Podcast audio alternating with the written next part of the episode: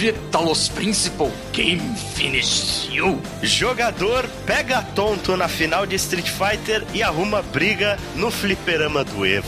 Deep Silver demite zumbi de Dead Island e sequência será com dinossauros. E hoje, Need for Speed Gotham. Eu sou Ale Romero. Eu sou o Chico. Eu sou o Proto. Ih, fodeu.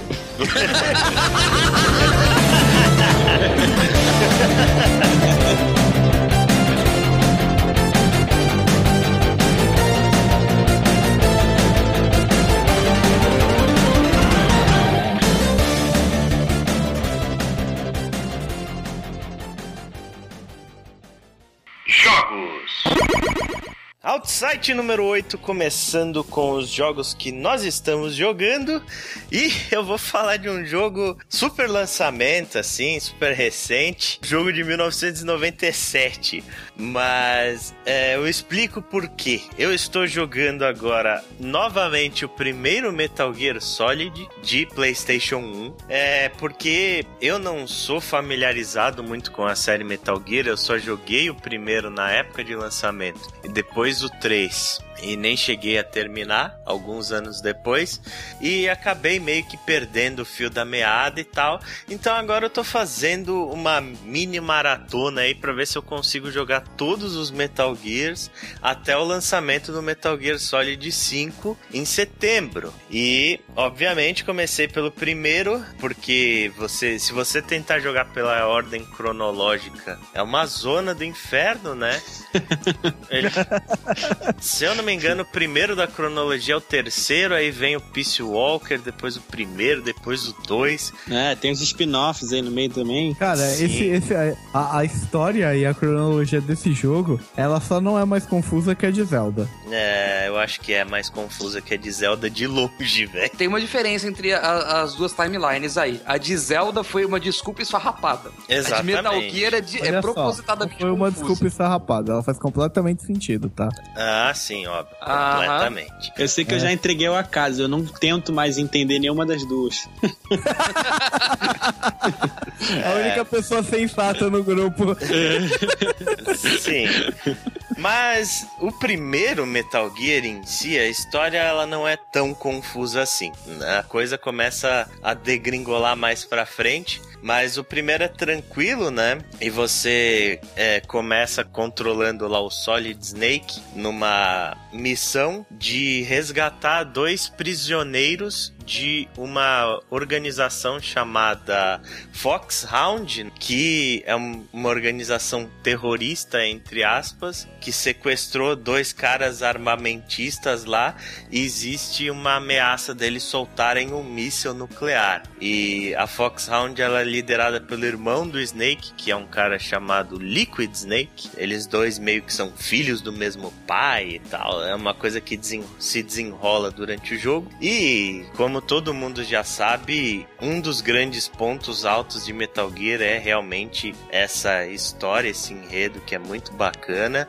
E acho que o mais interessante pra gente falar aqui é como é que esse jogo envelheceu, né? Ele é um jogo que já tem aí quase 20 anos de idade. Metal Gear, ele foi um jogo muito revolucionário na época que ele saiu. Hoje é até engraçado você jogar e passar por todas aquelas coisas da época que fez todo mundo ficar de queixo caído e tal, né? E hoje todo mundo já sabendo dessas coisas, você pensar com uma cabeça da época, nossa senhora, né? Como o pessoal deve ter ficado maluco com, com as coisas que Metal Gear fez. Mas ele é- ainda é um jogo muito bom, ele realmente envelheceu bem, apesar de ele ter dois pontos assim que são terríveis, que é a jogabilidade e a câmera. Os controles de Metal Gear são muito, muito, muito datados. O jogo saiu, por exemplo, numa época que não existia ainda nem o primeiro DualShock, então não Não existia tinha analógico, né? não tinha analógico. É, Eu tô jogando no PS Vita, a versão que da PS1 Classic lá. E eu configurei ele pro analógico meio que de uma forma forçada, sabe? Você consegue fazer isso através dos controles do Vita. Mas, por exemplo, você não tem aquele caminhar é, que você controla pela pressão do analógico. Se você quer que o cara ande mais rápido ou mais devagar. É, ou você corre ou você rasteja. Não tem jeito. Então, por exemplo, para você chegar por trás de um cara para estrangular ele, é uma coisa bem complicada, sabe? Você vai falhar muito, morrer muito no jogo se você não tem prática. É, é um grande desafio aguentar os controles desse jogo hoje em dia. E a outra coisa é a câmera, que é uma câmera top-down. E ela muda conforme algumas situações, mas tipo, você tem um botão lá para uma visão em primeira pessoa, que daí você consegue observar o ambiente. Mas no geral, é, a visão top-down ela é péssima para um jogo como Metal Gear, né? É, eu lembrava, você falando, eu lembrava, eu joguei na época, eu lembrava da câmera realmente ser uma coisa horrível. Inclusive, quando você entra nos dutos, eu lembro que É, ferrava mais ainda a câmera. sim. Mas eu não lembrava dos controles serem tão ruins. Na minha memória, os controles eram até bons. Não, são muito Era- ruins. E acho que durante praticamente toda a saga eles continuaram ruins. O pessoal Uhum. que gosta de Metal Gear mesmo e, e fala do jogo hoje em dia, diz que o primeiro jogo realmente gostoso de se jogar foi o Ground Zeroes. Aí ele tem um, um tipo de controle mais moderno, né? Mas a câmera, nesse negócio da visão top-down, você não consegue enxergar o ambiente direito. Então, os- a sua visão praticamente é o radar, né? Você tem que ficar o tempo inteiro olhando pro radar pra ver onde o inimigo tá passando, o campo de visão do cara e tal. É. Pô, eu posso estar falando besteira, porque eu não joguei muito bem o 4, né? Que foi o que saiu pra PS3 na época. Mas eu joguei ele um pouco, porque o meu amigo comprou e tal, às vezes eu ia pra casa dele e jogava um pouco. Uhum. Eu gostei um pouco, assim, da jogabilidade, não achei ela ruim. Aham. Bom, eu não sei, eu realmente não joguei o 4. É, o que aconteceu comigo com Metal Gear, eu acho que provavelmente isso deve ter acontecido com muita gente. Eu joguei o Metal Gear 1 no PS1, né? Gostei muito do jogo na época, eu lembro que eu cheguei a terminar e tudo mais. Só que é, o Metal Gear 2, ele saiu no começo da geração do PS2. e Sim, eu, verdade. e eu só fui comprar o, o PS2 ma- bem mais pra frente da geração, assim, quase no final. E aí já era praticamente a época que saiu Metal Gear 3. Então eu tendo perdido 2, eu falei, pô, eu vou jogar o 3 agora, sabe? E meio que desanimei. E aí eu É. perdi o fio da meada. E acabei não acompanhando mais a série. Mas eu diria que eu tô até meio arrependido, viu, cara? Porque eu realmente tô surpreendido com Metal Gear 1, como esse jogo envelheceu legal, assim como a história dele te prende, sabe? É, mistério atrás de mistério e as batalhas contra os boss são bem épicas, assim. E mesmo as coisas que você faz, se você consegue fazer algo stealth totalmente perfeito, assim, é super legal É. usar os equipamentos, o óculos de visão noturna, o óculos de, de visão de calor e não sei o que. É bem bacana. E tirando, obviamente, as coisas mindfuck que o Kojima fez na época, né? tipo, a- as quebras de quarta parede foda que o jogo tem. Famosa luta contra o Psycho Mantis. Ah, Psycho Mantis. Que ele fala pra você colocar o controle no chão, aí ele dá um ataque com seu controle Não treme. só isso, né? Se você tinha o save do Castlevania Symphony of the Night, Sim. ele tinha umas maracutaia também. É, não era só os do, do Symphony of the Night, era de qualquer jogo da Konami. Era de qualquer jogo, eu lembrava Sim. desse especificamente. Ele, ele lê o seu memory card e ele fala, por exemplo, se você jogou Sym- Symphony of the Night, ele fala, ah, então você gosta de Castlevania, hã?" Ele fala, você é um cara que gosta de jogos de RPG e não sei o que, não sei o que lá. E aí tem aquele esquema maluco que, tipo, ele, como ele lê a sua mente, você não consegue atacar ele. Aí você precisa desplugar o controle do player 1 e conectar no player 2 pra ele não conseguir ler sua mente. Coisas É. bizarras, né? Pô, cara, assim, Agora, agora faz isso no emulador pra você ver que bacana que é você configurar o controle 2. É, então, no, no Vita é até tranquilo, assim. Você consegue num clique mudar do slot 1 pro slot 2. Então, pra, pra quem tá interessado em jogar, eu acho que essa versão da PSN aí, dos PS1 Classics, ela atende muito bem, cara. Tanto no PS3 quanto no, no Vita, o jogo ainda tá bem jogável. Se você tá na pilha pro Metal Gear 5 aí e quer fazer uma maratona, eu acho que vale a pena sim ainda encarar o primeiro Metal Gear. É, com certeza. Agora, fugindo um pouquinho do, do primeiro aí das origens, falando do Phantom Pain agora. Uhum. Eu não sei se sou só eu, mas eu tenho a impressão de que ele não é, vamos dizer, newbie friendly, assim, pra pessoa que não conhece muito bem da história. Não. Por exemplo, uma pessoa que queira começar agora do 5. Não, não é. Metal Gear nunca foi dessa A forma. história sempre foi sempre complexa pra caramba, né? É, É, a pois história, ela sempre foi complexa, ela foi ficando cada vez mais complexa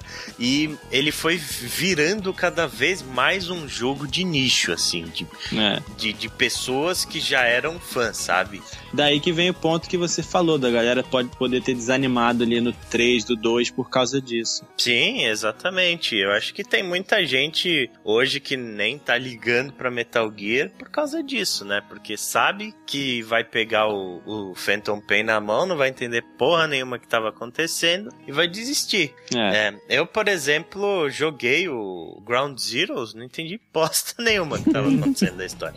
E o melhor de tudo é que o Metal Gear Solid Peace Walker, que era o jogo que saiu pra PSP, ele é completamente canônico e é um dos jogos mais importantes da franquia. Então você tem que jogar o Peace Walker. Inclusive, na época, ele que era pra ter sido o Metal Gear Solid 5, né? O Kojima queria lançar Metal Gear Solid 5 exclusivo pra PSP. Olha o nível de dorgas do cidadão. Aí, Pra obviamente, que- PSP. pra PSP. Aí, obviamente, a Konami falou: Não, cara, você tá maluco? Aí ele lançou com o codinome de Peace Walker, mas ele é Metal Gear Solid 5. Ele é tão importante na cronologia quanto os outros. Se não mais, né? É, o Ground Zeroes começa exatamente depois dele. Parece que o Phantom Pain vai usar mecânicas que foram presentes no, no Peace Walker. Então, é né? É um jogo difícil de encarar. Eu sei que tudo não é todo mundo que vai ter a coragem de fazer o que eu tô fazendo aí. Eu nem sei se vou conseguir terminar a minha maratona até sair o Phantom Pain, mas eu espero que sim. Vamos ver. Proto, o que, que você anda filosofando? Ah, não é bem filosofia, mas eu tava jogando The Talos Principle. Uh, Talos Principle, jogo que inclusive a gente já fez vídeo aí mostrando. Isso aí. Se vocês não assistiram, corram lá e assistam. Ah, temos um videozinho aí ó, de 15 minutos com as nossas primeiras impressões. E agora o Proto vai dar as impressões completas dele, né, Proto? né? Eu, eu fechei o jogo 100%. Eu peguei todas as estrelas, todas as coisas secretas, todas as. Assim, o legal, o legal e o bizarro de Talos Principle é que ele tem que ser comentado em duas partes separadas. Você tem que comentar o gameplay dele, Uhum. que é, é um jogo de puzzle em primeira pessoa, portal manda abraço. É, bem parecido, realmente. É Sim. bem parecido no começo só. Depois ele tem um feeling separado, ele tem umas pegadas. Tanto que um dos primeiros achievements que você pega no jogo é quando você usa uma caixa de aço pela primeira vez para resolver um puzzle. Hum, E as caixas dentro do jogo chamam hexadrons. uhum. Quando você resolve o primeiro puzzle usando uma delas, o achievement que você pega é não é um cubo. O, qual que é a ideia do jogo? Você começa com um robô num jardim e alguém falando, uma voz divina dos, vem dos céus e te diz: Olá, criança, meu nome é Elohim e bem-vindo ao meu jardim. Você deve seguir os testes e, e co- coletar sigils para melhorar a você mesmo e se entender. Uhum. Tá. Filosofia. Tem, tem uma pegada de filosofia. Quando você começa a jogar, você começa a encontrar vários textos que, primeiro, explicam o que é que é The Talos Principle. Talos, para quem não conhece, é um Mechatron, um golem mecânico, por assim dizer, que tem na mitologia greco-romana. Uhum. O, o princípio de Talos Principle não existe na vida real, mas eles colocam, criam dentro do jogo, dizendo que é não importa o quão grande seja o filósofo, ele sempre estará limitado pela capacidade do seu corpo. Uhum. E daí você começa a jogar o jogo e você descobre que tem uma história e que você é um robô, talvez dentro de uma simulação, e toda vez, várias vezes você tá andando e dá glitch no, nos gráficos, como se a, as paredes ficassem é, transparentes por alguns segundos. Tem várias bugs propositais dentro do jogo. Certo. Ah. E você come- vai resolvendo puzzles pra pegar sigils, que são. A, a tradução seria algo como símbolos, e na, mas na verdade são peças de Tetris. É, peças. É, isso a gente viu. e que você depois vai usar pra destravar novos itens que você pode usar pra resolver puzzles. Diferente de Portal, você não tem nada fixo em você, então você vai ter que pegar tudo que você precisa pra resolver um puzzle dentro dele. Sim. É. E então você vai pegar jammers que é, fazem portas ficarem abertas, outros ativam turrets, você vai Uhum. pegar refletores, você vai pegar cubos de aço, você vai pegar ventiladores. Cara, são vários itens interessantes que você usa. A- e até o momento em que você encontra um treco que consegue grava, que grava os seus movimentos e cria um fantasma de você mesmo. Legal. E daí você tem que interagir com a gravação de você mesmo. E foi aí que eu falei: foda-se, eu vou ver o walkthrough no YouTube, porque isso É. tá dando muita dor de cabeça. É, ele é bem desafiador, né, na questão É. dos puzzles. É, chega um momento mais que ele não é nem desafiador, ele é só frustrante. frustrante é Mas você quer continuar porque você quer saber quem é o filho da puta do Elohim. E aí existe. é- é- aí eu levanto um ponto, né? Eu acho que existe uma linha bem tênue quando a gente fala de games entre o que é. Até que ponto o negócio é desafiador e até que ponto ele te frustra, né? Ah, por exemplo, você pega o. Bloodborne, a série Souls, né? E tipo, ele é bem desafiador, ele te força a melhorar como jogador por causa do gameplay, que é Sim. difícil, né? Mas ele não chega, ele chega a ser frustrante se você desiste. Mas existem coisas que são. Eu, eu considero muito algo como frustrante quando você olha aquilo e você vê que não é algo óbvio. Não é algo que você tem como deduzir aquilo ou melhorar a sua capacidade a ponto de conseguir resolver aquilo. né? Sim. Então, tipo, ele é. desa- Esse é uma... E aí eu vejo. Ele é desafiador ou ele é frustrante a ponto de, tipo, meu, não é uma coisa óbvia. Você não consegue deduzir o que você tem que fazer no negócio. É. Principalmente É. quando a gente fala de puzzle, né? A gente tem vários puzzles, por exemplo, do Portal 2, que são desafiadores, muito desafiadores. Você tem que olhar o cenário e conseguir ter uma visão macro do que você tem que fazer ali. É, uma coisa é fazer você quebrar a cabeça, outra coisa é, porra, o negócio praticamente não tem solução, né? Só É. o desenvolvedor vai descobrir. Exatamente. Por É. exemplo, quando, quando você fala, quando a gente fala, né, um exemplo do que eu acho, pra mim, o que eu acho frustrante. Você pega alguns jogos da Telltale lá no começo, aqueles, tipo, Sunny Max da vida, cara, pra mim tem coisa ali que é frustrante. Não é óbvio que eu tenho que pegar o picolé do congelador e enfiar no motor do carro pro carro ligar e, cara, não, tem coisas que são ridiculamente não óbvias. É, sim. Quando passa a ser injusto, né, que começa É. a ficar frustrante. Talos Principle anda muito em cima dessa linha. Eu, eu, eu vou ser honesto, eu desisto muito rápido com jogos, por isso que eu jogo tudo no Easy. é, é- é sério, eu, eu- tem jogos que eu tenho cinco playthroughs dele. Ah, mas você joga no hard? Não, eu joguei todas no Easy. Foda-se. A graça pra mim é essa. Eu, eu quero terminar o jogo, eu quero ter a experiência do jogo. Mas Talos Principle, chegou um momento que eu me frustrei um pouco por causa do da gravação, porque eu não conseguia pensar em, ok, então a minha gravação vai estar ali com uma cópia de tal item, então eu posso apontar pra tal lugar e fazer isso. E isso me frustrava. Uhum. Mas depois que eu via a solução, eu falava: Nossa, eu não acredito, era só pensar nisso um pouquinho diferente. É um bom jogo de puzzles. Uhum. Mas ele cometeu uma falha que o pessoal da Valve não cometeu no Portal, que é ele não apresenta todas as regras antes de, antes de usá-las. E as regras não são necessariamente consistentes. Uhum. No Portal, e é por isso que você se sente desafiado, mas não frustrado no Portal, acontece muito de você sempre ver que você tá um pouquinho mais perto da droga da solução. É, isso é verdade. Você sempre acha, ah, mas era só. Tá, vamos de novo. Uhum. Talos Principal não tem isso. Principalmente se você quer pegar as estrelas. Se você quer pegar as estrelas de Talos Principal, meu caro amigo, se prepara pra sofrer e apontar luzes pra árvores. Vontade Mas- de jogar tudo longe, né? não, quando eu- teve uma- uma... estrela que eu peguei que eu, eu falei, não, não, não dá. Como que eles queriam que eu adivinhasse isso? Eu descobri que é o mesmo pessoal que fez do Serious Sam. Uhum. Então, não dá pra esperar que eles saibam fazer um jogo de puzzle de primeira. Apesar de Talos Principal ser muito legal. É, uma pergunta, Proto. Você falou se prepara pra sofrer, mas por quê? É, existe algum desafio mecânico assim? Ou é só uma questão de, de lógica mesmo? Se eu, por exemplo, já terminei o jogo, existe algum desafio num segundo playthrough? Ah, não vale a pena fazer um segundo playthrough pra ele. Vale a pena você simplesmente carregar um save an- antes do final do jogo, que inclusive isso te dá um achievement. Ir lá e fazer todas as estrelas e terminar o jogo. Exatamente, porque você pode entrar e sair da- dos mapas com- quando você quiser. Uhum. Ele tem uma única coisa que é extremamente frustrante. Hum. Hum. O gatinho da capa não tá no jogo.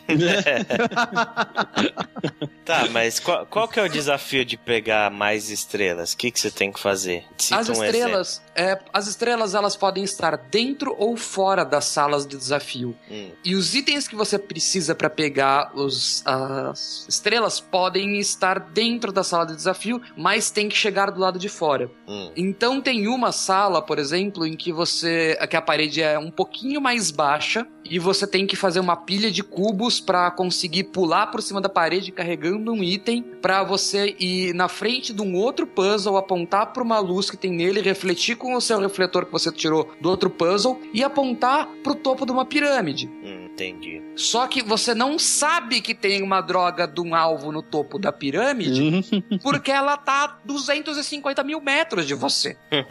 entendi. Então é mais uma coisa lógica mesmo e demorada.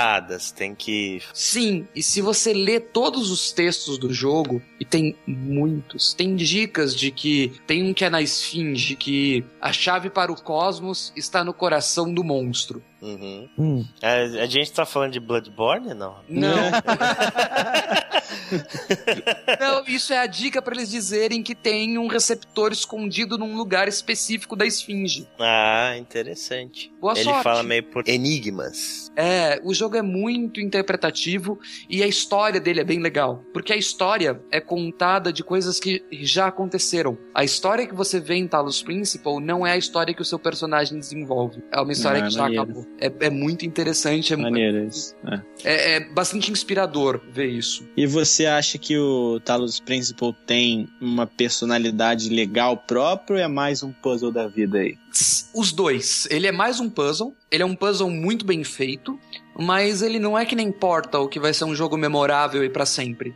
Hum. Entendi. Daqui a Mas- 10 anos a gente vai falar, ah, eu joguei Talos Principal. Pô, legal, legal. Se você tiver entediado, pega lá. Entendi. Entendi. É, mas ele foi bastante elogiado. Ele saiu no final do ano passado pra PC só, né? E eu acho que até por isso que ele não acabou saindo em muitas listas de jogo do ano e tal. Mas muita gente pirou nesse jogo na época que ele saiu. E Ah. agora, boas notícias pra quem é dos consoles. Vai sair, acho que pelo menos pra PlayStation 4 eu sei que vai ter uma versão. É, vai ter uma Sim. versão dele e parece que sai essa semana também um outro jogo que também é um jogo bastante de enigmas e tal, que é o The Vanish of Ethan Carter, Sim, também. que é a versão de PC, a versão nova, inclusive ela foi feita numa engine mais avançada do que a versão de PC. Enquanto a versão de PC foi na Unreal 3, essa daí tá sendo na, a que vai sair pro PS4 na Unreal 4. Então ele tá mais bonito ainda, em teoria, do que ele já era no PC.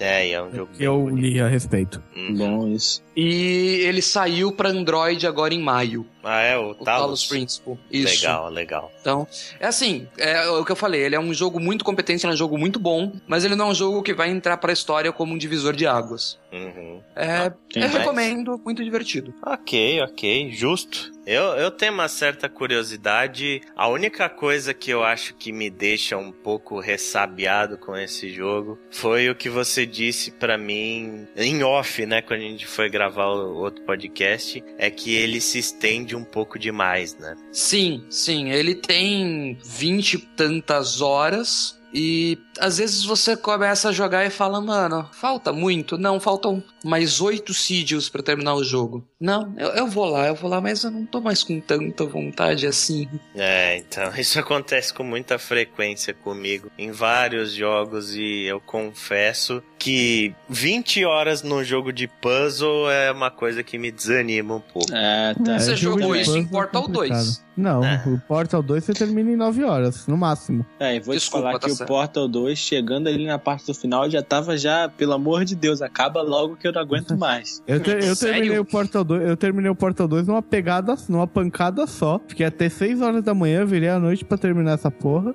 Mas é 8, 8 ou 9 horas de jogo, não passa é, disso. É, não é, é, isso aí. Isso eu acho um tempo bem legal para um puzzle. É, eu 20 acho que é o limite. horas é. Acho que não pode é passar disso. É, também, concordo. Vitor, o que, que você anda jogando? Eu tenho jogado um joguinho aí que tá todo mundo aí nos burburinhos falando e comentando. resolvi testar e tô me amarrando, cara, que é o Rocket League, que é esse joguinho hum. aí que saiu agora esse mês de graça na Plus que junta duas coisas que os homens mais gostam na vida: carro e futebol. Olha só. Pô, é uma boa definição. é isso aí. Não tem muito o que falar do jogo. É um jogo arcade em que realmente você tem uma equipe de carros, cada um controla um carro, jogando com uma outra equipe com o mesmo número de jogadores, e tem uma bola gigante num estádio gigante em que você tem que botar a bola no gol do adversário. Mas é muito divertido, cara. É muito divertido jogar. E como você falou aí mais cedo aí, a gente no nosso bate-papo, ele tá super elogiado aí no, na crítica. Sim, 84 de Metascore. Aí. Num jogo desses, quem esperaria, né? Quem esperaria? É, e detalhe, User Score 9.1, cara. Aí. Em 414 ratings nesse momento no Metacritic. Tá, você me fez. você me machucou fisicamente com isso. e ele, Red ele é Bull é um pelo joguinho, meu nariz. É. e ele é um joguinho que, se eu não me engano, ele tinha no PC. É, ele saiu pro PC. Ele, ele saiu pro PC. Tanto que no próprio jogo em si você vê umas coisas assim, meio do PC, tipo umas configurações, assim, que são meio específicas pro PC. Interessante, né, cara? Que, que ideia criativa. Futebol com carros. É. E me diz uma coisa, como é que são os modos de jogo? Ele é só online? Ele é, tem campanha? Então, ele não tem. É, ele é bem arcade mesmo, assim. Tipo um jogo que poderia muito bem estar tá numa casa de festas infantis aí. Porque ele é. Ele tem o, o exibição, né? Que seria o, uma partida rápida. Uhum. Tem o modo temporadas, que é como se fosse um, vamos dizer, um brasileirão aí. Você vai jogando aí com os outros times e marcando pontos ao longo das semanas e tal. E tem o modo online, que você joga contra adversários, ou num duelo, um a um, ou 2 a 2 ou 3 a 3 ou no máximo 4 a 4 Certo. E existe, por exemplo, diferença de um carro para outro, de um time para outro? Então, ele tem uma customização bem grande, mas não em questão de performance. Em questão hum. do carro ser mais rápido ou mais devagar, não. Todos têm a mesma definição, mas em questão de customização é muito legal, porque ele tem vários tipos de carroceria diferentes. Você pode ter desde uma van até uma Ferrari da vida, você vai customiza. E aí você muda a cor do carro, muda o pneu, muda a fumaça do que sai do carro, você muda todos os tipos de coisas. Tem até uns pontos divertidos que você coloca um chapéuzinho no carro. Às vezes você pode botar para quando você usar o turbo sair dinheiro da, da, do seu carro. É, é bem divertido esse ponto também. Agora, você falou um brasileirão, rola um Brasília versus Fusca. E... Tem o Chevette lá se tu quiser testar. Então, pra terminar aí, Chico, o que, que você anda jogando? Eu terminei o Batmobile Arkham Knight. então vocês já entenderam o, a, o meu A ponto deixa. de jogo. Uhum. Então o que acontece é o seguinte, eu terminei o jogo com 95%, porque eu acho que o jogo, ele é bom, a história dele é muito boa, mas ele tem coisas que são, pra mim, falhas no jogo, que eles perderam um pouco a mão em alguns pontos. No início, se vocês olharem o vídeo que a gente gravou com as nossas primeiras impressões, vocês vão ver que o início do jogo é muito em cima do Batmóvel. O Batmóvel é a grande mudança nas mecânicas do jogo, né? Você tem o lance de você ter outros personagens, mas isso de certa forma já existia nos outros jogos e não faz tanta diferença e não é tantas vezes que acontecem você ter luta em dupla. Uhum. É muito pouco perto do tamanho do jogo. Muito pouco mesmo. né? E a maioria delas é em side quest. E seria bom ter mais? Seria, porque é muito legal quando você tem. Você tem a opção de trocar o personagem e bater com outro. E aí, quando você tá batendo com outro, você consegue dar uns combos que são em dupla. Que a cinemática desses combos é bem legal. E, e, tipo, é bem divertido. Dá uma coisa diferente pra aquele combate que já tá até um pouco maçante. Sim. É, É, Combate Rock Band. Eu acho que é um. é, eu acho que é, foi um forte desse, dessa nova parte, dessa nova franquia do Batman aí, né? O combate, eu lembro que quando eu joguei o Asylum, que foi o primeiro, né, dessa nova franquia, pô, o combate pra mim, quando eu comecei a jogar, eu achei uma parada fantástica, assim. Ah, só que a gente tá feito. falando da Bom. terceira, terceira, podemos até considerar a quarta episódio do jogo e o combate é praticamente o mesmo. Tem É, algumas melhorias e tal, mas não é disso, esse não é o ponto. Isso, é, isso até continua bom, funciona, é legal, tal, mas o ponto é, no começo do jogo você tem uma, uma forçação em cima do uso do Batmóvel, dá pra entender porque é a única mecânica realmente nova do jogo e eles querem te ensinar como que você usa o Batmóvel. Hum. Beleza. No meio do jogo, você consegue ter um equilíbrio. Até porque você não consegue fazer a, uma. Você tem várias linhas de side quests que tem histórias, só que você consegue revezar. Então, no meio do jogo, você não sente muito essa, esse uso absurdo do Batmóvel tirando as missões do Charada. Isso é um saco. O que acontece? Por que, que eu terminei o jogo com 95% e não 100%? Né? Que inclusive, pra você ver o final mesmo do jogo, você precisa terminar com, 90, com 100% do jogo. É, eu sei. Então, tem outro o que é uma final. puta sacanagem. Porque as missões do Charada são no 242 puzzles e troféus que você tem que encontrar naquela cidade gigante. E a maioria delas é chato pra caralho Uhum. de fazer. E é muita coisa. É tipo um negócio pra aumentar artificialmente o replay. Tipo, não é. Pra mim, isso hoje em dia não é. Não cabe.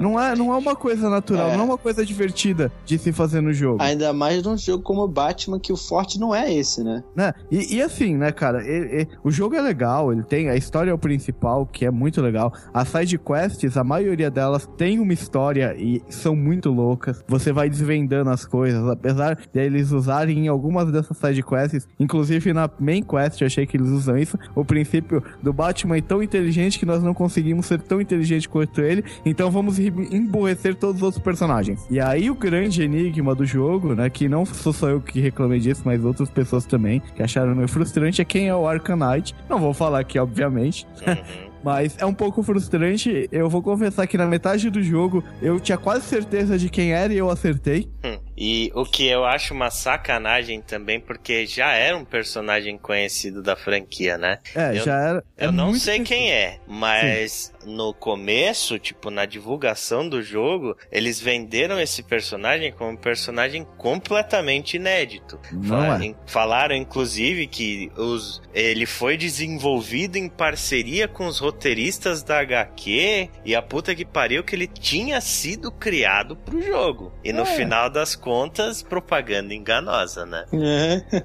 E Quero aí, meu dinheiro de volta. E aí voltando. É, então o jogo ele tem várias, essas várias side quests que são bem legais de história no meio do jogo. Você captura o Duas Caras, o, o, o Pinguim, tem a trama da quest principal, ela vai e volta, muda, fica muito divertida, muito legal, né? Uhum. Tirando esse ponto do Arcanite, a história inteira até o final é muito boa. Principalmente o vilão principal, que é o, o espantalho. É, ele é fenomenal. Em todas as partes que aparece o espantalho, é muito bom. Todas, É todas. engraçado que ele não foi bem aproveitado nos outros, né? Eles aproveitaram É. agora só. Mas É, eles aproveitaram muito bem nessa fase. No Arcanite, Arcanite não, no Arkham Asylum o jogo virava um platformer 2D na, É, nas missões dele, era muito estranho. Só que aí quando você chega nas missões da história mais pro final, assim, cara, o uso do Batmóvel se torna um ponto tão excessível que você torce pra aquela porra ser destruída. Você quer ser o Batman, não o Batmóvel. É. É. E aí, eu acho que uma alternativa que eles poderiam ter dado, que eu acho que eles erraram um pouquinho, mas exageraram, eles poderiam ter te dado alternativas de como resolver os problemas de outras formas, sem ser só com o Batmóvel, né? E você usa um tanque de guerra. Cara, tem umas horas que vira, tipo, tem umas partes do jogo que eu me senti jogando Vigilante 8. Sim. É, tem uma coisa que eu achei muito estranha, assim. Inclusive, eu vi em vários reviews o pessoal falando que ele quebra muito a imersão, que é o, o seu Batmóvel, ele tem um modo literalmente que ele vira um tanque de guerra. Sim. Quando você aperta o L2, se eu não me engano, você fica segurando, ele vira um tanque de guerra. Que é o que você, você. A forma como você mais usa o Batmóvel é dessa forma. E né, a maioria dessas missões que eu tô falando, elas são dessa forma. E aí a gente tem, né, uma coisa que agrava um pouquinho, é que a inteligência artificial dos inimigos que usam outros veículos, ela é bem burra. Mas é bem burra. Ela é burra a ponto de, com paciência, você consegue derrotar grandes inimigos de uma forma muito fácil. Aham. É, isso aí desanima um pouco, né? É, tipo, no longo do Pô, jogo. isso, isso não desanima um pouco, isso é bem frustrante. É, é, É, então, é frustrante é o termo mais correto, né? Então, eu não sei se foi pra facilitar o jogo, por quê, mas ela dá uma pecada. E uma Né? coisa que eu ouvi falar também é que todas essas missões de tanque de guerra do Batmóvel, elas seguem exatamente São o mesmo padrão, né? Tudo São igual. todas exatamente iguais. Inclusive, eu destruí tantos tanques, né? Porque os inimigos têm os tanques lá que vêm tentar te destruir. Que tipo, beleza, estamos falando de história em quadrinhos. Mas acho que nem o exército americano tem tanto tanque quanto os tanques que destruí nesse jogo, cara. é tipo, é muito tanque, cara. É muito tanque. É assim, é um bom jogo. Você vai ter que ter paciência em algumas partes, né? Ainda mais se você quiser zerar com 100%, você vai ter que ter muita paciência. Se você gostar do mecanismo do tanque muito, você vai adorar o jogo. Se você ficar meio enjoado, você vai gostar mais ou menos. Vai ficar meio puto em alguns pontos. Mas se você jogar pela história, cara, a história é muito divertida. Muito divertida mesmo. É muito boa. A história é muito bem narrada. A dublagem em português é muito boa. Isso é um ponto que tem que ser ressaltado. Um excelente trabalho que foi feito. A É, é dublagem, cara, é, eu vi alguns vídeos de bastidores que eles divulgaram no making off do jogo e tal. É incrível os atores que eles usaram pra fazer, né? Porque E não tem a Peach. a dublagem do Batman é feita pelo Kevin Conroy, que é um cara muito bom, e o espantalho é feito pelo John Noble, que é o, o seu Walter Bishop do Fringe. E Sim. também ele fez Senhor dos Anéis, é um ator excepcional. A Oracle é feita por aquela menina lá do é, Crepúsculo, que também é muito boa, faz um trabalho excelente e tal. Muito, muito, muito competente a dublagem que os caras fizeram do, do Arcanite. Ah, Isso inclusive, animador. você falou da dublagem em inglês, mas a dublagem em português também é muito competente. Eu joguei o jogo uma parte em português e uma parte em inglês. Que, E é muito competente a dublagem em português também. que bom, muito finalmente a, a Warner fa- aprendeu um pouquinho, né? É. Nunca achei que eu fosse ouvir o Ale falando crepúsculo e muito bom na mesma frase.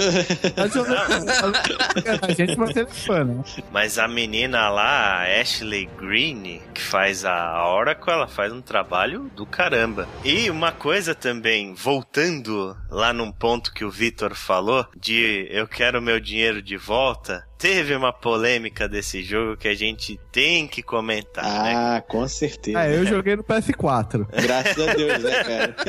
Ou seja, eu Exatamente. consegui jogar. Exatamente, porque acho que todo mundo hoje já está ciente do problema que teve Batman Arkham Knight nos PCs. E que jogo... problema, né? Puta e... merda.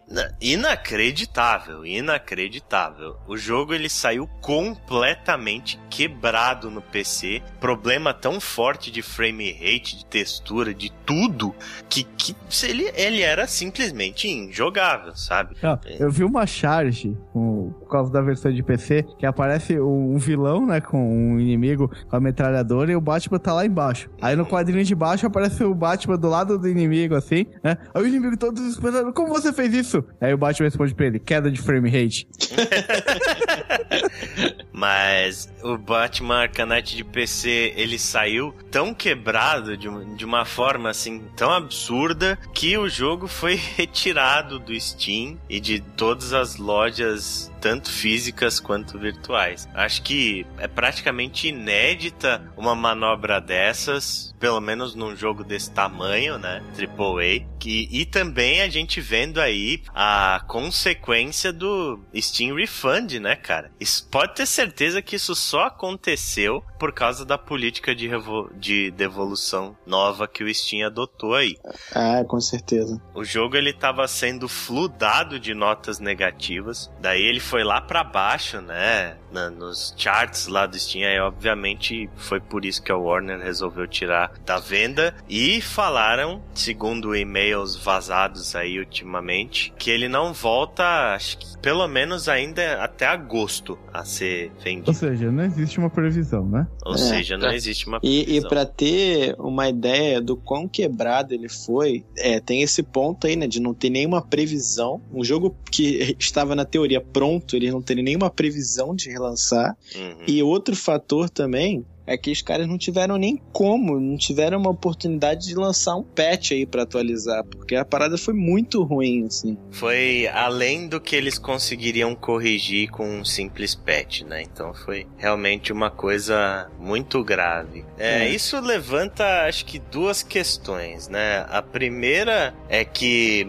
segundo informações que de um anônimo lá pro Kotaku, que esses caras eles normalmente têm contatos dentro da indústria. Uhum. A Warner, ela sabia como estava a adaptação do Batman para PC, que não foi feita por ela, né? Foi feita por uma empresa terceirizada chamada Iron Galaxy e segundo consta, foi o porte foi feito por 12 pessoas. é, tava na cara que isso ia dar merda, né, cara? tava na cara que ia dar bosta, né? Tipo, era meio óbvio. 12 é... pessoas que abriram uma empresa para servir pra Warner e depois fecharam a empresa, né? Só falta. Não, é, eles eram estagiários, cara. É. Esses caras, eles já fizeram outras coisas, outros portes e tal, mas de qualquer forma, a Warner sabia isso acho que nem precisava de, de fonte vazada pra gente saber, né, cara? É, é, óbvio que eles sabiam. Como é que a empresa vai lançar um produto no mercado dessa forma sem saber no estado que ele tava, é, né? Eles tinham uma ideia, né, cara? Não é possível. Eles tinham uma ideia. Agora, por Devem que ter é que pensado eles... nessa assim: ah, se tiver um cocô, a gente lança um patch e corrige tudo. Só que não, né? É, exatamente. A gente sabe que tem muito jogo que é lançado com bug mesmo. Depois a galera corrige no patch, porque eh, tem estágios que você não pode parar mais para ficar corrigindo bug, né? É. Você tá, tá, com o seu deadline estourando lá e tem que lançar. É, o, o deadline próprio... e a budget também, né? Os caras precisam de grana também. Precisam de grana. No caso desse Batman aí, se eu não me engano, já, eles já tinham um acordo com a Nvidia e o caramba para lançar a versão e tal. Até e por porque isso... a Nvidia, a GeForce, normalmente quando eles fazem esses acordos, acordos, eles usam isso muito para fazer promoção e fazer até das placas novas de vídeo deles. Uhum. Tipo, isso é um, meu, isso prejudica a própria Nvidia, é, num é. caso desse. Exatamente. Não, agora, pô, os dois maiores prejudicados aí para mim foram a Warner e essa empresa terceirizada, porque vai ser difícil alguém querer o serviço deles agora. Por isso que eu é. brinquei que eles dissolveram, porque não tem outra outra brin... não tem outra coisa para fazer. É. é. É nessas horas que a gente entende, por exemplo, a Rockstar, né? Que adiou GTA V para PC 50 milhões de vezes, mas o jogo saiu impecável, é só com alguns probleminhas no online, se eu não me engano, mas que foram corrigidos rapidinho.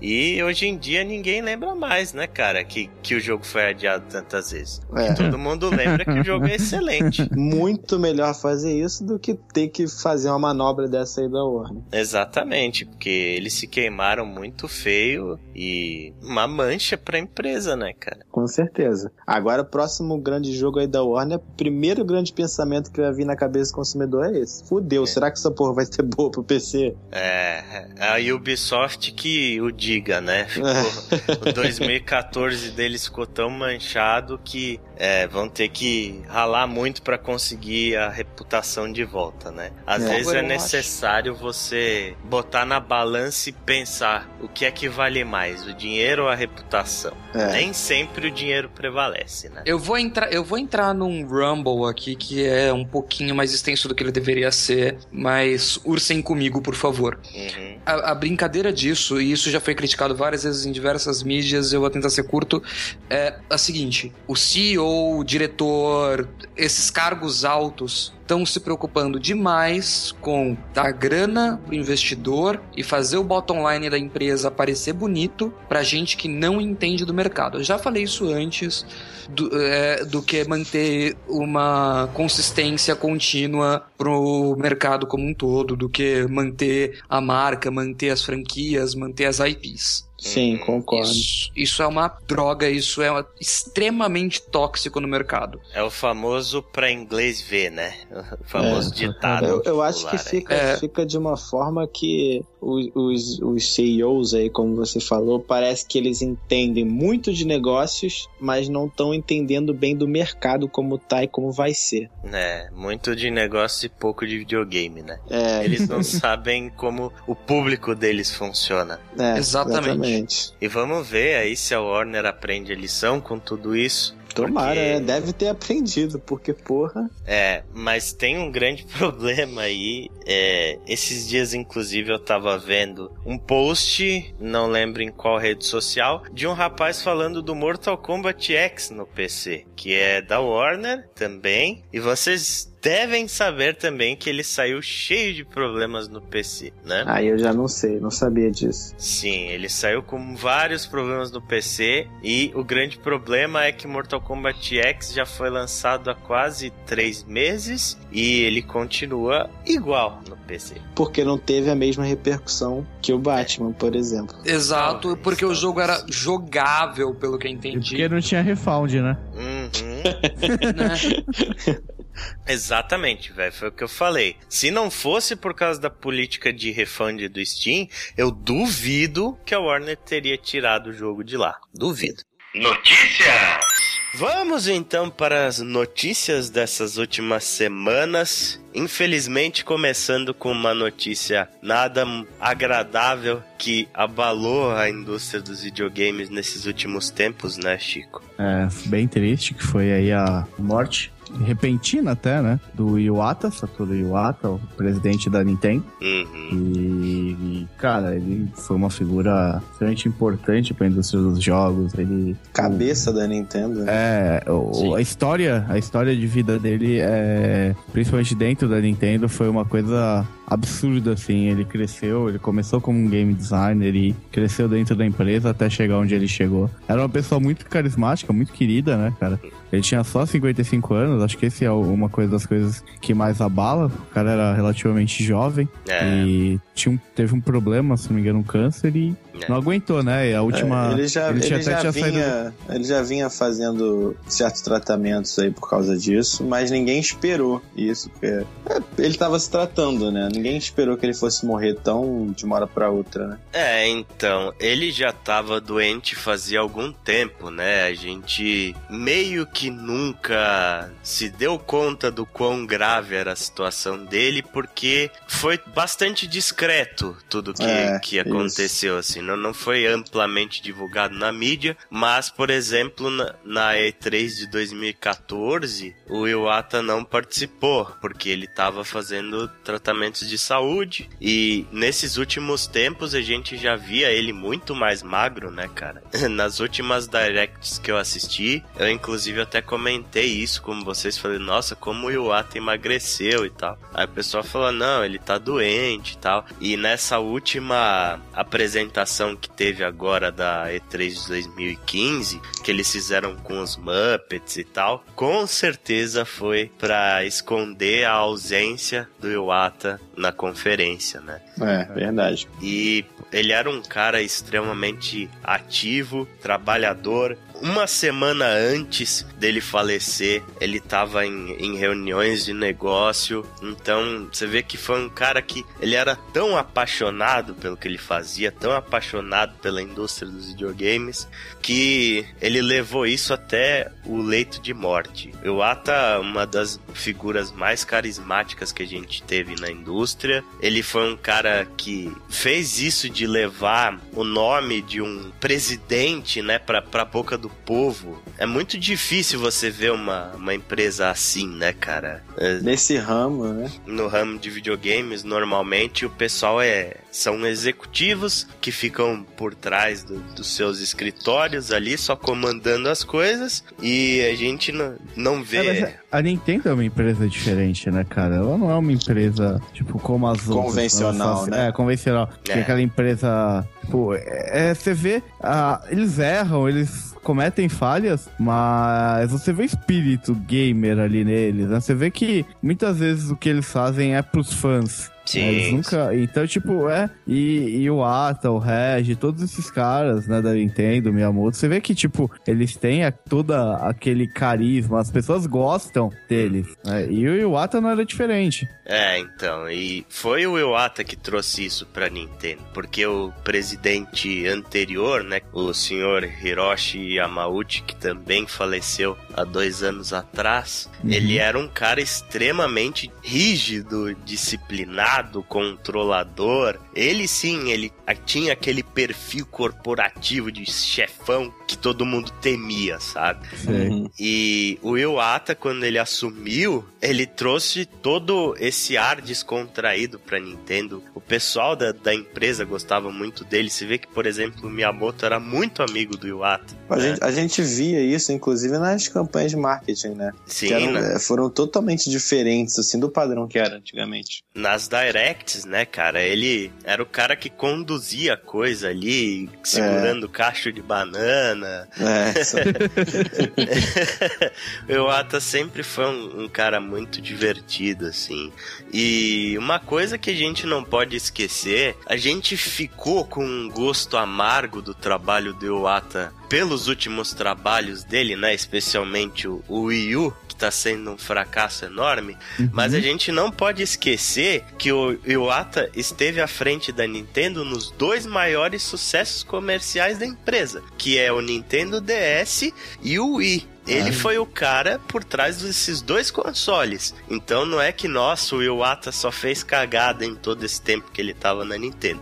Muito pelo contrário. Eu acho que o Wii U... O sucesso dele rebate o que ele pode ter errado. Sem a menor sombra de dúvidas, e cara. foi uma coisa que eles acreditaram, compraram, lançaram ele e não deu certo. Toda empresa às vezes comete erros, esse tipo de coisa. Óbvio. Né? toda empresa tem os não seus... que o Wii U seja bom, mas... Não, mas hum, de qualquer forma, o Iwata ele cometeu mais acertos do que erros. Com e certeza. Eu acho que a gente ainda vai ver o reflexo do trabalho dele por alguns anos, né? Esse Nintendo NX, né? Vai carregar muito da memória do, do Iwata e da ideologia dele ainda. É. Ah, com certeza. E o que, que vocês acham que, que vai acontecer com a Nintendo daqui pra frente? Por enquanto, o Miyamoto tá na presidência da empresa junto com, com mais um funcionário muito antigo da Nintendo e eles estão controlando provisoriamente enquanto eles decidem um novo presidente. Mas que rumo que vocês acham que a Nintendo vai tomar daqui para frente? É, eu acho que vai depender muito de quem eles vão colocar na cabeça, né, cara? Porque uhum. a Nintendo sempre foi uma empresa que o presidente bota um pouco da personalidade dele no, na estrutura da empresa. A gente viu isso nesses últimos tempos aí. A gente viu, por exemplo, há pouquíssimo tempo a Nintendo já começando a investir no mercado de mobile, né? É, era, pois é. Que era uma coisa, por exemplo, que o Iwata falou que ele não faria até até quando ele pudesse não fazer. O que é. ele dizia nas entrevistas era que adiar quando... o máximo, né? Uhum, que quando a Nintendo começasse a fazer jogos para celulares, eles deixariam de ser a Nintendo. Mas eles tiveram que meio que assumir isso porque a Nintendo teve um déficit fiscal muito grande nos últimos anos. Inclusive, uma história muito notável, né? Que o Iwata cortou o salário dele pela metade duas vezes por causa do déficit fiscal da Nintendo. Nos dois últimos, se eu não me engano, 2013 e 2014, o Iwata cortou o salário dele pela metade duas vezes. É, e pra você pra... ver o ponto que chegou, né? É, pra ele evitar demissões na, na empresa e tudo mais. Então você vê que ele realmente foi uma grande figura aí. E sobre o futuro, né, da Nintendo, com certeza o Miyamoto não vai ser o presidente da Nintendo. Eu duvido muito que isso aconteça, embora ele seja carismático. Qual é... a probabilidade do Regis ser o presidente da Nintendo? Ah, cara, eu acho difícil. Da Nintendo japonesa, eu acho difícil. Porque existe uma barreira cultural muito grande aí. É, isso aí. É. Eu acho que vai ser alguém assim, no estilo do Iwata, sabe? Uma uhum. pessoa que cresceu dentro da empresa,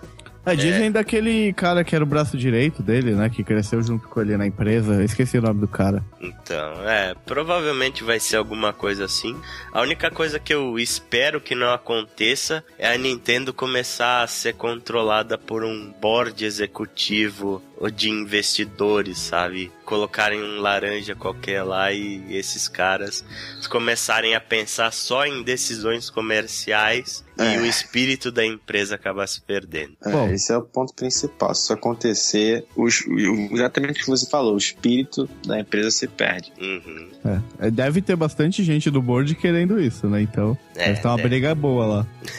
deve, cara. Pra uma empresa do tamanho da Nintendo, com certeza. E uma empresa com tanta tradição também, né? Nessas empresas você não chega a presidente só por, por ser bom. Você tem que ter bom nome, você tem que ser bem quisto, você tem que ter força política interna. É, pô, com, Sim, certeza. com certeza. A Nintendo agora... tem mais de 100 anos, pô. É. é uma empresa muito antiga. E agora que o Miyamoto tá como presidente interino, eu acho que quem vai querer entrar de presidente vai ter que fazer umas fat quests, matar 10 Vai ter que terminar o Zelda 1 sem a espada, quero ver. então é isso. Então fica a nossa homenagem aí ao nosso queridíssimo Satoru Iwata, um homem fundamental dentro da indústria dos videogames. Acho que talvez a primeira grande cabeça que a gente perca, né?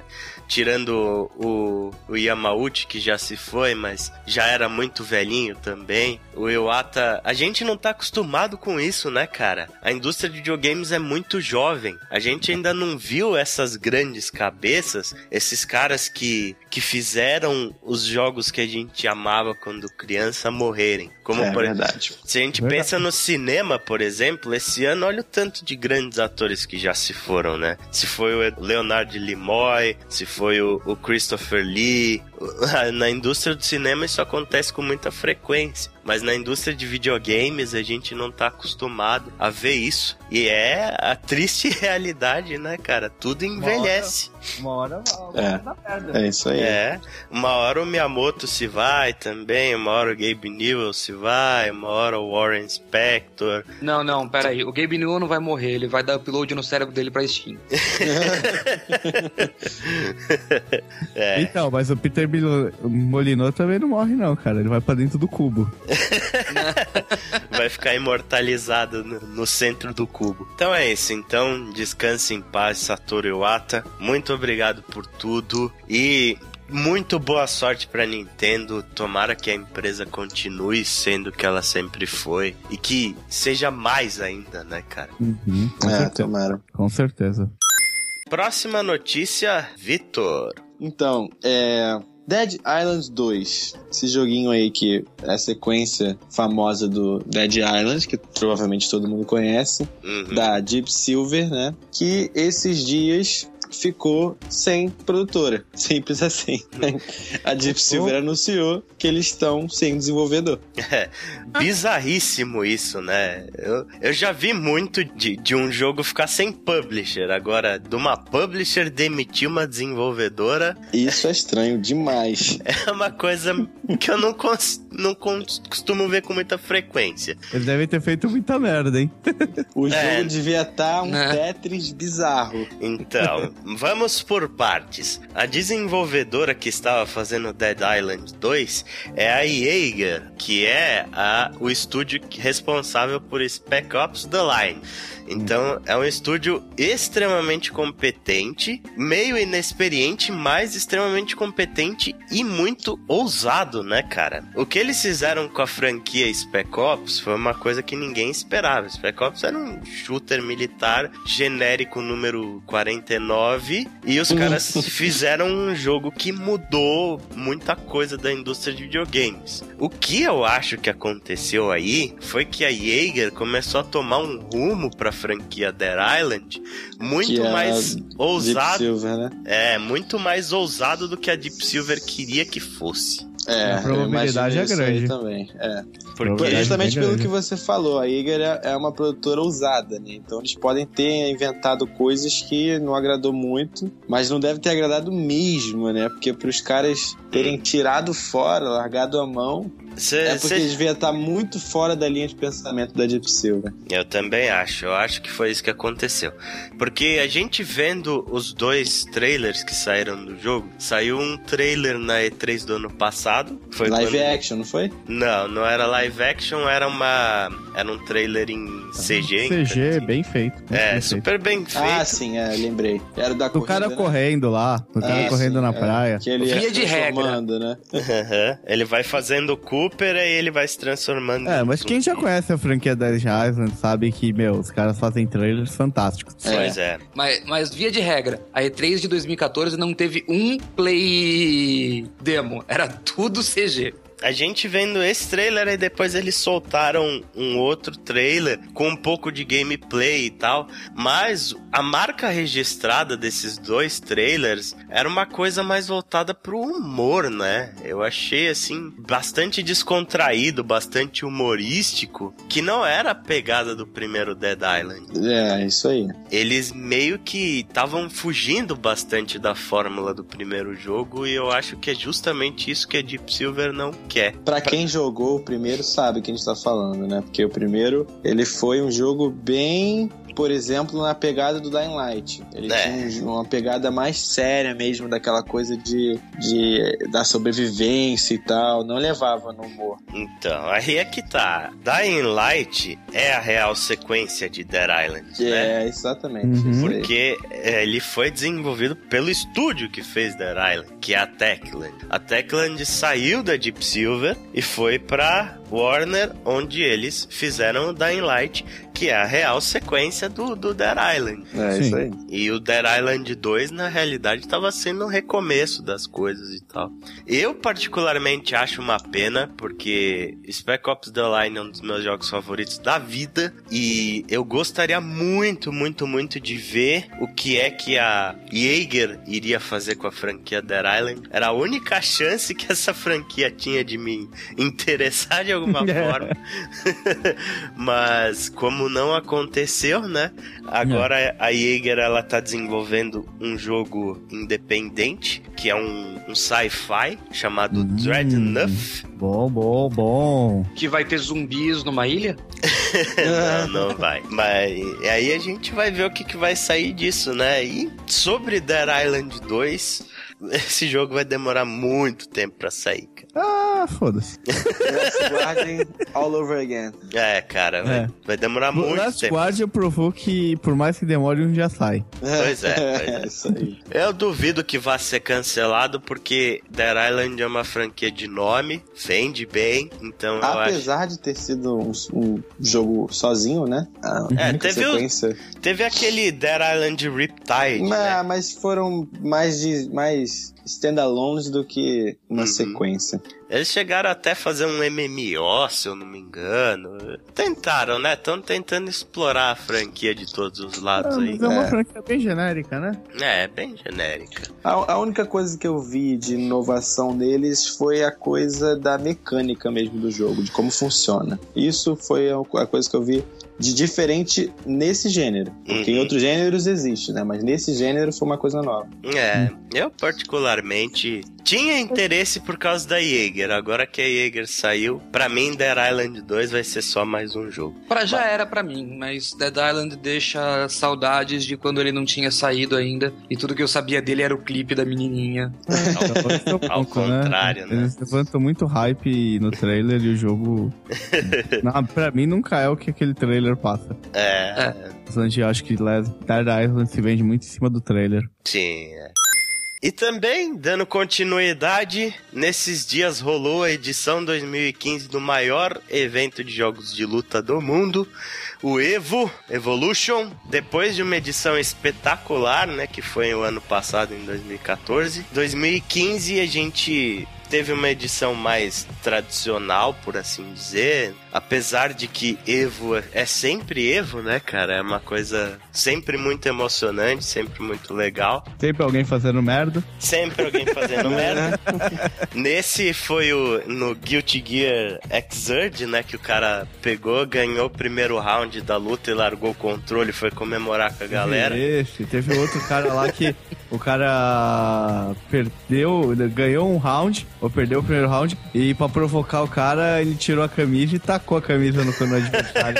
Nossa, é. ficou sem camisa. Aí o adversário. E ficou gritando pra, pra plateia gritando. O adversário pegou, tirou a camisa também e deu dois perfect. E deu um perfect nele. Nossa! É, isso foi nas pools do Street Fighter. Ele fez é. isso com o jogador lá que é ele é famoso por tirar a camisa nos eventos, o, o adversário, né? Pum. Uhum. Aí ele fez para provocar mesmo, aí pegou e tomou um perfeito. O que, que a gente teve de resultados? É, Persona 4 Arena Ultimax, o vencedor foi o Chu, jogando de quem? A gente teve dois torneios de Super Smash Bros. Teve o Smash Bros do Wii U, que o vencedor foi o Zero, e teve o Super Smash Bros Melee, que já é muito tradicional no Evo, o povo ama esse jogo, sabe-se lá porque calhas d'água. O vencedor foi o Armada, teve Killer Instinct, que quem ganhou foi o Rico Suave. Primeiro torneio de Tekken 7. Tekken 7 saiu por enquanto só nos arcades do Japão e continua sendo Tekken, é um jogo que bem legal. que nunca vai mudar. Nem acho... tem porquê. É, quem Só... gosta do Tekken do jeito que é. Não, o Tekken, o Tekken tem toda uma base de fãs que não. É, exatamente, exatamente. É que nem se, se, por mais que os caras mudem Street Fighter, ele sempre segue uma mesma linha. Né? Sim, é. Inova então, é uma coisa. coisa. ou outra, evolui ah. uma coisa ou outra, mas continua sendo a mesma coisa. Agora, voltando só um pouco. Cara, eu tentei assistir um pouco do Smash Bros. Cara, que jogo chato de assistir. Pois é muito é. divertido jogar Smash Bros. Mas é muito chato de assistir. é que ele é muito, muito, muito técnico e muito rápido. Uhum. É muito difícil assistir Smash Bros. Eu tive que ver vídeos do YouTube em como jogar Smash Bros. competitivamente para começar a entender o que estava acontecendo nos campeonatos. É, porque a princípio você vê a porrada comendo e não entende porra nenhuma, né? É, daí a pessoa começa a gritar e você, o que que aconteceu? É, é que em dois frames o cara deu um dodge e, e pousou no chão e apertou o L e R ao mesmo tempo. Dele conseguiu dar um grab e um especial. Mano, quantos Aquela botões tem no loucura. seu controle? E o mais maluco de tudo é que Smash Bros sempre dá uma audiência violentíssima no Evo. Sempre é um dos jogos mais assistidos. Esse ano perdeu para Ultra Street Fighter 4, que bateu mais de 200 mil simultâneos, 200 mil pessoas assistindo. Mas normalmente o Smash ele costuma ser o jogo mais assistido do Evo. É impressionante. E aí a gente teve o primeiro torneio de Mortal Kombat X. Muito bom, muito bom. Gostei. Muito melhor do que tava em Justice, por exemplo. Todo ano muito chato. Não sei se vocês lembram que o ano passado a gente falou que o Injustice provavelmente ia sair da grade do Evo. Dito e feito, né? Quando saiu Mortal Kombat X. E o vencedor foi ele, como sempre, Sonic Fox. Ele é o especialista em, em jogos da NetherRealm. Ele ganhou o torneio de Injustice o ano passado, ganhou esse de Mortal Kombat X, jogando de Aaron Black. Piadinha obrigatória. Quem ganhou o campeonato de Mortal Kombat X foram dois personagens de Smash Bros. E aí, os dois principais jogos, pelo menos pra mim, eu acho que pra grande maioria, Ultimate Marvel vs Capcom 3, eu acho que esse foi o jogo que trouxe a grande surpresa, porque o vencedor foi um sul-americano, meus amigos. Ô, louco. Foi um chileno, Kane Blue River, jogando com um trio que ninguém nunca imaginou que ia ganhar um Evo. Hulk, Sentinela e Hagar. É uma coisa impressionante, velho. Você vê a evolução do, do Kane Blue River. Eu acompanho bastante a cena de Marvel. Ele sempre foi um jogador que ele é bom, mas ele era um cara muito abalado. Ele começava a jogar e de repente ele perdia o, o foco, a concentração, sabe? Quando começava a perder e era desclassificado sempre lá pra baixo. O, o Kane Blue River nunca tinha ganho nenhum torneio grande. O Evo foi o primeiro Major que ele ganhou. E foi o primeiro não é estadunidense a ganhar um torneio de Marvel vs Capcom desde o Marvel vs Capcom 2. pra vocês verem Porra. vocês verem a dominância dos, do- dos Estados Unidos nesse jogo. né? Muito legal, ele fez um discurso super emocionado quando ele ganhou. Foi, foi uma coisa muito surpreendente a vitória do, do Kane Blue River. E em Ultra Street Fighter 4, que foi um torneio muito emocionante. Teve várias coisas legais que aconteceram. Teve a questão da- do cara tirando a camisa que o Chico já falou. Teve um jogador, o Infiltration, que ele é o campeão, se eu não me engano, de 2011. Ele sempre foi um cara que jogou de Akuma, né? Ele é considerado um dos melhores Akumas do mundo. E nesse torneio, baixou o espírito do Random Select nele. Ele jogou com uns 15 personagens diferentes durante o torneio. Espírito do Random Select é uma das melhores. Essa é nova, né? Os caras falaram no próximo. Se tivesse mais um torneio de Ultra Street Fighter 4, ele ia botar na roleta, tá ligado? Ia jogar o torneio na roleta. Nunca vi um cara ter um domínio de jogo desses, assim, de ele conseguir jogar com 15 personagens diferentes em alto nível, contra É, os melhores do é mundo. di- Isso é difícil mesmo. Isso É, não existe, cara. Normalmente você treina um, dois personagens no máximo pra levar pra um torneio. Você vai e masteriza aqueles caras e, e faz o seu melhor, né? No Infiltration, ele... ju- Ah, vou escolher aqui a Chun-Li. Ah, no próximo eu vou escolher o Abel. Ah, depois eu vou escolher o Evil Ryu. E, tipo, todos os personagens que ele jogava, parecia que ele já tava três anos jogando com aquele personagem. É, na verdade. ele tá um bom tempo jogando com esses personagens, né? É, ele mudou um pouco a estratégia dele, acho que depois de 2014, principalmente, que ele ficou fora, acho que até do, do top 32 Daí ele começou com isso de ficar jogando com vários personagens diferentes. Afinal. Deu certo, né? Deu certo, cara. Deu Uma, certo. uma vantagem, né? Ele se torna um cara bem imprevisível Uhum. pros adversários. Isso vale muito. Ele consegue, por exemplo, escolher um counter pro personagem que o cara escolheu. O que num jogo de luta é uma coisa muito difícil. Você Normalmente você joga com o seu personagem e se o cara joga com um cara que é counter do seu, meu amigo, Azar. É essa. você, você joga muito um abraço. Mas nesse caso, o Infiltration, ele foi longe ainda. Ele, ele foi terceiro colocado no torneio. Caramba. Terceiro colocado jogando no, no Random Select. Foda. e a final foi entre o Momochi e o Gamer B. Nenhuma surpresa do Momochi ganhar o campeonato, ser o campeão do Evo. É, ele já é um jogador que há muito tempo é um dos maiores jogadores de Street Fighter e ele tá na melhor fase da carreira dele. É, nunca vi o Momochi jogando tão bem e ele acabou ganhando do Gamer B, que também está numa grande fase. E é, teve até uma coisa muito curiosa que aconteceu na final. O controle do Momochi desconectou no meio do round. E você não pode pausar, né? Se você pausa o jogo, você perde aquele round. Então, Putz. ele, ele acabou na, na última luta que ele precisava ganhar o round, é, o controle dele desconectou. E aí ele teve que pegar o controle da namorada dele, que também é jogador de Street Fighter, e, e ganhou o round final e foi campeão. O cara esperou ele conectar o controle. Não, ele, ele deu o round, né? O Ah, cara, tá. ele bateu, tirou um pouco de vida pra não construir especial e deixou o tempo acabar. E aí foi decidido no último round, Momochi foi campeão. É, esse provavelmente foi o último torneio de Ultra Street Fighter 4 no Evo. Pelo menos no, no, no pool principal, né? Ro- Rolam vários side tournaments e tal, como a gente teve no ano passado do Street Fighter 2, lá que foi legal pra caramba.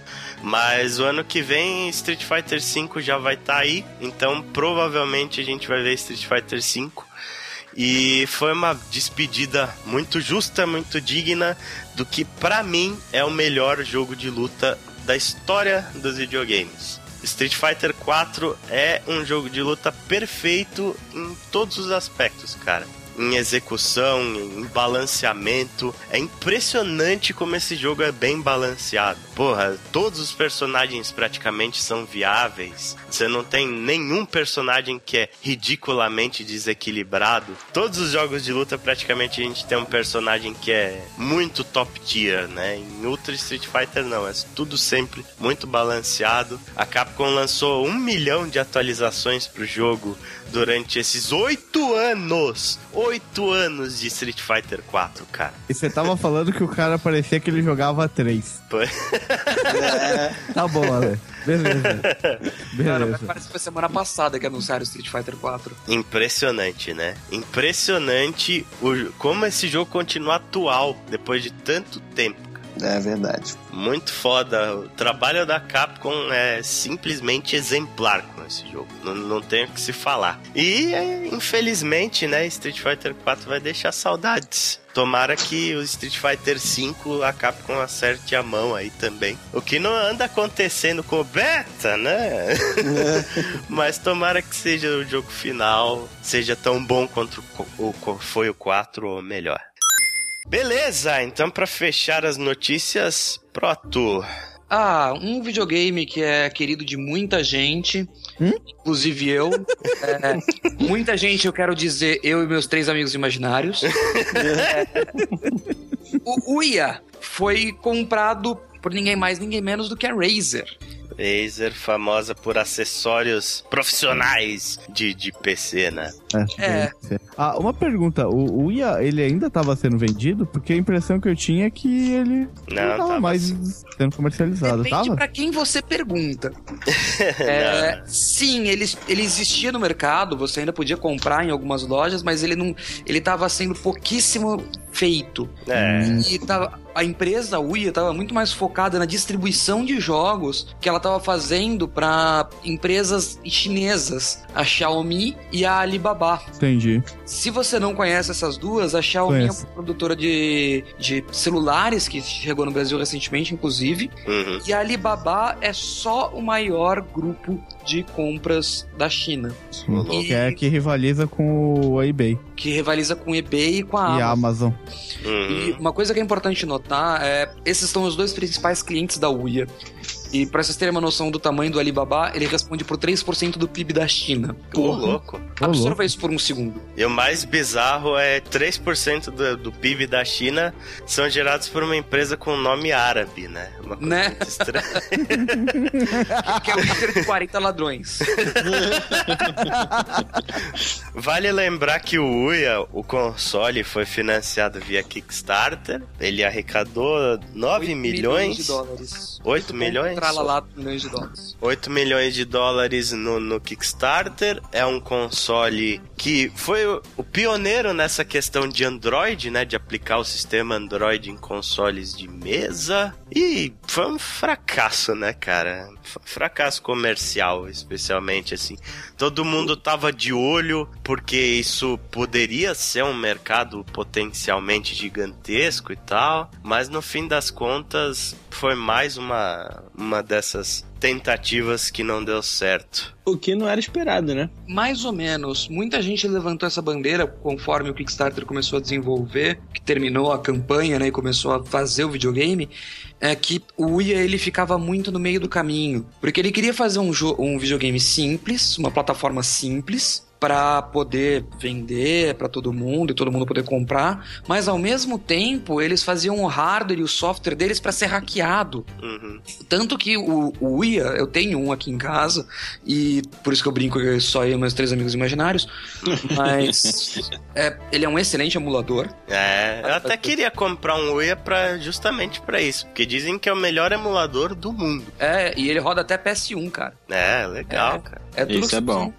Mas o, o tanto que o Uia, ele tem uma porta USB que você pode plugar e simplesmente colocar software lá dentro. Pode Uhum. dar flash no- na sua versão do Android sem perguntas, você não tem que destravar o Uia. Uhum. E eles davam muita importância pra isso e ao mesmo tempo davam muita importância pra simplicidade. E uma coisa que é muito interessante nessa compra é que o hardware do Uia, que foi criticado com a latência do controle, umas coisas assim, não está sendo levado pela Razer. A Hum. Razer está levando só o software, plataforma de, de entrega e a equipe toda, mas o hardware não. É, ou seja, a Razer tá levando o Android, é isso? Por aí. É, ela tá pagando Cara, alguns é milhões em software open source, né? Pô, mas é Não, de graça. Ele tá pagando, peraí, as pessoas que estão no negócio, né? Pelo Sim. É, a empresa, né? Eu acho que muito da- dessa compra vem dessa questão aí que das empresas clientes da, da UIA, né? Porque, porra, se você pensar agora que a China abdicou dos bloqueios que ela tinha de console, né, cara? A Razer levar os seus acessórios para a China pode ser um negocião. Sim, e tanto que a Razer já tem o hardware delas, né? Que é o Razer Ford, que roda com Android TV. Uhum. Então, essencialmente, ela tá contratando uma equipe que já sabe programar tudo que ela precisa, olha só. É, E É, pra eles Tem é alguma jogo coisa máximo, aí, né? tem alguma coisa aí. Não, tem. é? Pra eles, ele, ele tá comprando a equipe pronta. Ele tá comprando uma Sim. equipe que já sabe trabalhar junta, já conhece o sistema, já tem um, um certo público. Eles, inclusive, anunciaram que vão tra- é, transportar todos os usuários do Uia pra plataforma Razer. E quem tiver um Uia talvez ganhe descontos no, no hardware da Razer. ou seja, eles vão matar o UIA mesmo. É, pa- tudo indica que vai- eles vão matar o Uia e tem, tem um rumor de que você, quando sua conta for transmitida, você já ganha, pega todos os jogos que você tinha. Legal. Ah, Ou seja, Júlia. Proto, guarde esse, esse seu É, vai valer uma grana isso daí. Isso aí vai virar uma relíquia, meu amigo. Cara, eu quero saber das pessoas que têm edição de colecionador branca desse videogame. É. Isso já deve estar no eBay por um milhão de dólares. É. Próximo episódio, eBay Game. E a Julie Urman, que é a idealizadora do Uia, e não me digam que não tem mulheres de sucesso no mundo dos videogames. Tem, e a Julie é um exemplo fantástico, que era a head do Project. Ela falou: "Prepa- é, preparem-se para uma tempestade, que porque eu tenho gente demais para agradecer pelo projeto Uia. E ela, daí ela mandou pra Razer. Eu não- mal posso esperar para saber o que vocês vão fazer. E cuidem bem da minha equipe e comunidade. É, Preparem-se para uma tempestade, mas eu vou ficar aqui no meu iate e vou vazar desse. É, ela disse que já tá, já tá se preparando para a próxima para próxima empreitada dela. Porque a- ao que tudo indica, a, a Uia nunca deu muito lucro. Ah, sim. Mas ela tem um mercado potencial muito grande. E alguém com a- como a Razer, que já vem com um nome forte no ocidente, pode muito bem fazer a diferença. É, sim. Um fatorzinho interessante. Dois grandes sucessos do Kickstarter, dois dos maiores, foram vendidos para companhias grandes, né? Que é a Razer e a Oculus VR. Sim. Foi vendido pro Facebook. Uhum. Mas Tá. felizmente o Note não tinha comprado um Uia, então não teve tweets bravos. O Note tá na mansão de 2 milhões dele assistindo o Twitch nesse exato momento. Variedades!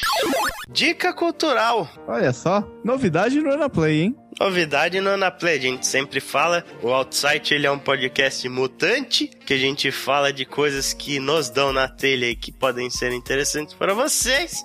E eis que a gente vem com um bar pra indicar pra vocês. Sim, sim, nós bebemos, queridos ouvintes. Nós descobrimos aí, eu e a Lê, descobrimos no meu último aniversário, um bar em São Paulo, na Zona Sul, chamado Salum. F-A-L-O-N. O Ale coloca o link no post. Sim, nome E- bem comum, bem normal. Se você passar na frente, você não vai falar que é um bar de game. Se você entrar e olhar a decoração, você também não vai falar que é um bar de game. Mas é um bar de game. É um bar muito legal. Ele tem várias mesas e em todas as mesas tem um console antigo. Até desde Atari até PlayStation 2 com Dreamcast, Saturn, Nintendinho, Atari e por aí vai. Uhum. Difícil vai ser você conseguir Muito jogar o Super hora, né, Nintendo. cara? Super Nintendo tá sempre ocupado, como já é de se esperar. E o bar tem uma carta de cervejas gigante. Você pode. Você não paga pra jogar os videogames. Você Uhum. pega uma mesa e joga. É, você pede os jogos, tem um catálogo de jogos. Você pede pro,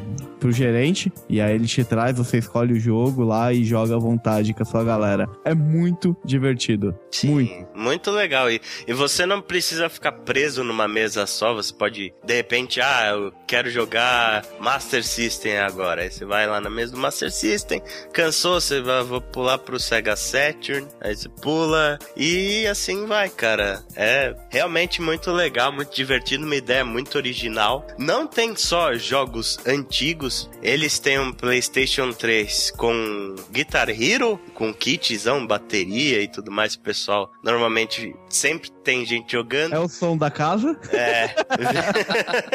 vira, vira a música É. da casa.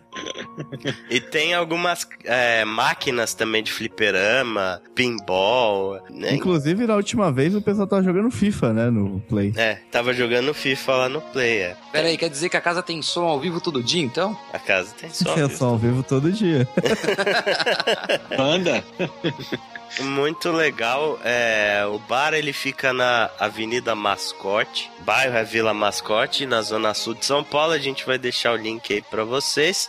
Não estamos sendo pagos para divulgar, a gente simplesmente gosta de dar dicas legais para os nossos ouvintes. E tem lá um lance, nós já zeramos dois jogos lá. O Ale zerou o Mega Man 2. Dois, Ale? Mega Man 2, Mega Man 2 e eu e ele zeramos juntos o o Quack Shot. Quackshot. Uhum. Na última vez que nós fomos lá. E tem um negócio legal, eles estão eles estão reformando e tal. E o dono falou lá com a gente que quando você zera, eles tiram uma foto e eles estão construindo um mural lá com as fotos da galera que zerou os jogos lá. Ou seja, já vai ter duas assim que esse mural sair lá da galera da Ana Play, hein? Então fica aí a dica: Salum. Música. Então a gente encerra aí mais uma edição do Outside, respeitando a perda do nosso queridíssimo Satoru Iwata, presidente da Nintendo. Não teremos música de encerramento, mas deixaremos o nosso um minuto de silêncio em homenagem a esse homem incrível e extremamente importante na indústria. Então é isso, minha gente. Nós ficamos por aqui. Um abraço para todo mundo e até a próxima. Bom caminho.